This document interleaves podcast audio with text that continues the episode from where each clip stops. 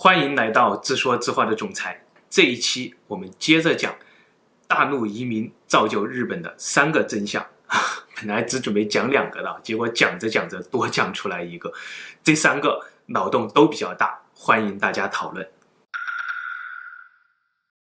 日本前首相羽田孜在一九九四年的时候就公开表示过自己是秦始皇的后裔，脑洞很大，是不是？也就是说。他的祖先很有可能是徐福船队的一员，或者古代秦国的移民。秦这个姓氏在日本是自古有之的，而秦被强制性改为羽田、波多等姓，也就是发生在一两百年前的明治维新前后。啊，明治维新我们前面讲过很多。按照总裁的说法，明治维新日本不仅仅学习了西方的近代化，也学习了中国。古代的集权统治这样一个独门绝学，对吧？在全盘西化的过程当中呢，也学会了中国的一个绝学，叫做官修正史啊。什么是官修正史呢？这个我们都知道，一个伟大的君王上台以后，都会让自己的文化部门正儿八经的写一部前朝的历史。然后我们看到的二十四史都属于官修正史。官修正史呢，表面上是找到了很多。失传的古籍啊，继承了很多失传的学说啊，学习了很多先进的文化知识啊。表面上我们的书是越修越多，啊，而思想、言论一定是越修越少。古今中外都是这样啊，这里没有任何褒贬之意啊。总裁觉得这就是一种正常的文化发展规律啊，请大家正视这个问题。所以说，我们回到日本，在日本明治维新以前的历史。我们现在只能听到明治天皇的一种官方声音啊，而对于徐福后裔这样一个问题呢，我们似乎总能听到一些斩不断的其他声音，是什么呢？就是说，在明治维新之前，天皇也是有姓氏的，这个姓氏就是秦。开个玩笑啊，我们不要给自己乱拉亲戚了，这里讲多了也不好。好，我们继续回到先秦移民这样一个主题上来。在秦始皇统一中国以后，以及历代集权君王，他们不断的压缩民间势力、压缩贵族势力的生存空间。这些人呢，他们很可能都选择了东渡日本。好，我们来举几个具体的例子。第一，就是我们姓氏四杠二当中讲到过的“天下莫者东渡”啊，这群任侠。他们东渡到了日本，为日本带来了侠文化，也就最后演化成了日本的武士道。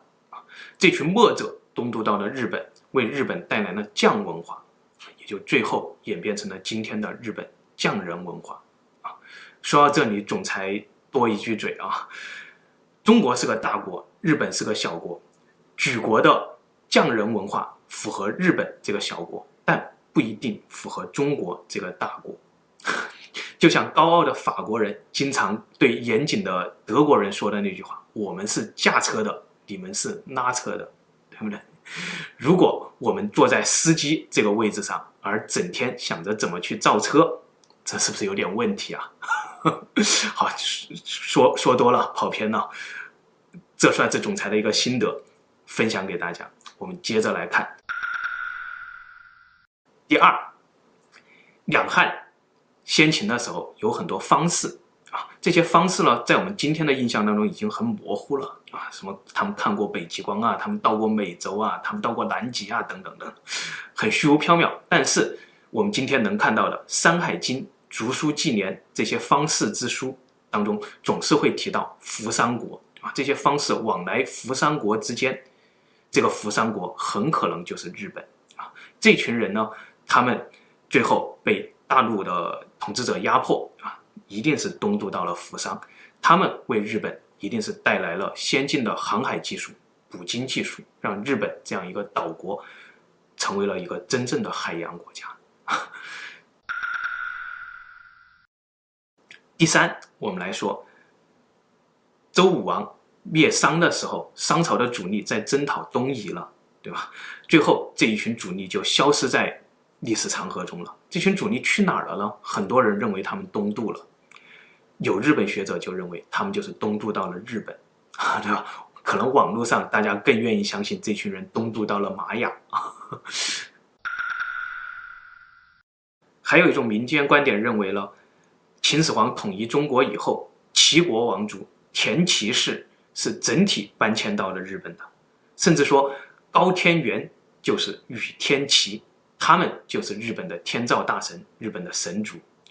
为什么这么说呢？因为表述天皇万世一系的词汇叫做千代田，第一代天皇叫做种田玄，日本天皇神权的所在叫做热田神宫，甚至是日本战国的那些大将，织田信长、武田信玄、前田利家、真田信昌等等等等，还有日本的政治中心叫做永田町，甚至现在的成田羽田机场、丰田本田汽车。等等等等，这都表明日本皇族、日本和“田”这个字儿离不开。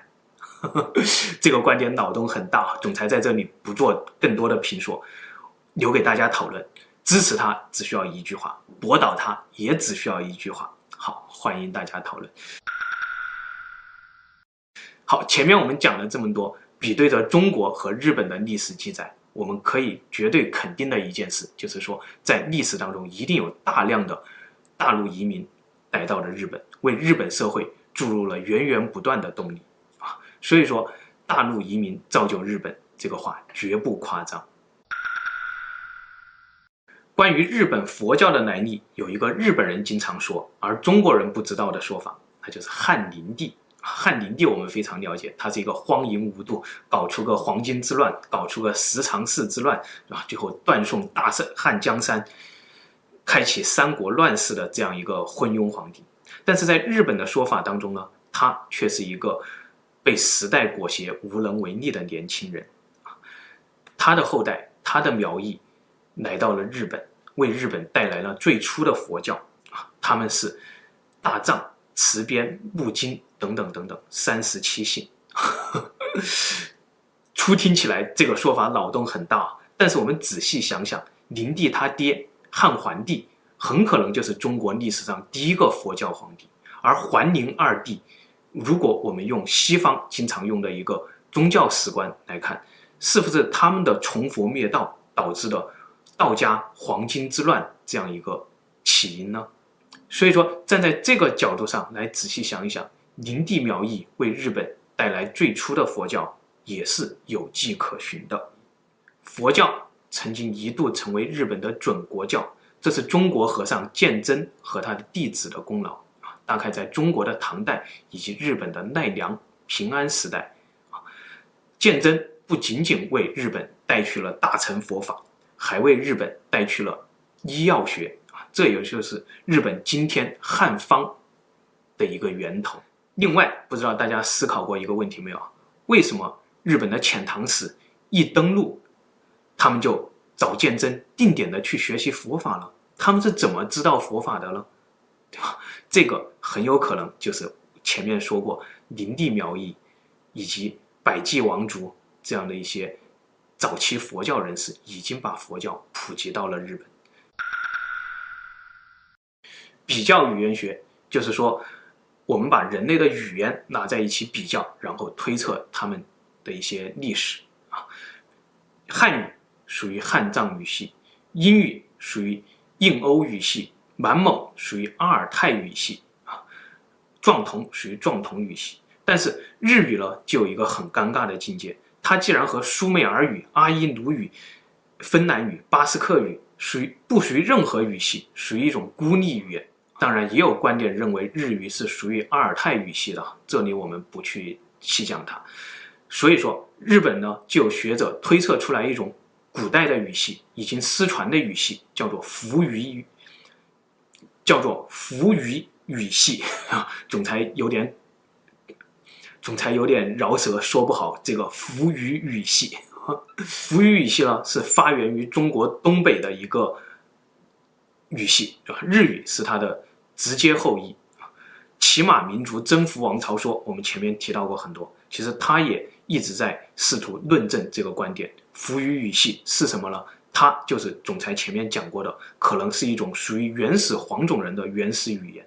这个伏语语系很厉害，它可能是很多语言，包括汉藏、包括阿尔泰、包括乌拉尔语的原始祖先。扶余语系很可能就是原始黄种人从北极带来的语言。好，这是我们姓氏系列的最后一期了。大概两个月以来吧，总裁一共讲了十八期姓氏系列。后面呢，总裁会和大家紧密互动，讲出一些更好玩的系列，比如说战争系列啊，比如说奇闻系列啊、探案系列啊等等等等。但是姓氏系列呢，这个系列我们永远不会停下去。怎么说呢？就是希望大家给总裁投稿。给总裁讲你的姓氏，讲你想听姓氏的故事，总裁就会和总裁的团队来研究你的姓氏故事，把这个姓氏故事我们一起讲下去，把这个姓氏系列我们一起讲下去。好，谢谢大家，今天我们就讲到这里，下一期我们开始讲战争系列的第一集。